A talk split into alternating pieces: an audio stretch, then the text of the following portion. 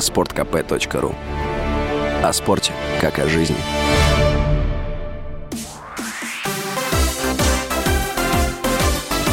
Новости спорта.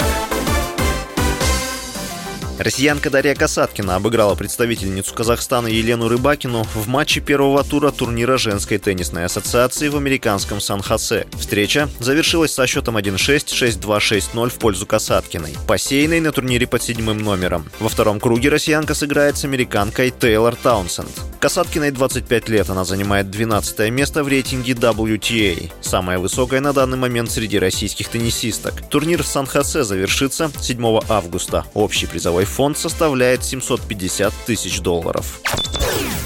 Российский нападающий клуба Национальной хоккейной лиги Нью-Йорк Рейнджерс Артемий Панарин вошел в топ-3 самых высокооплачиваемых хоккеистов сезона 2022-2023 Национальной хоккейной лиги. 30-летний Панарин, зарплата которого составляет 12,5 миллиона долларов за год, занял второе место в списке. Он уступил только форварду Dallas Stars Тайлеру Сегину. В предстоящем сезоне канадец заработает 13 миллионов долларов.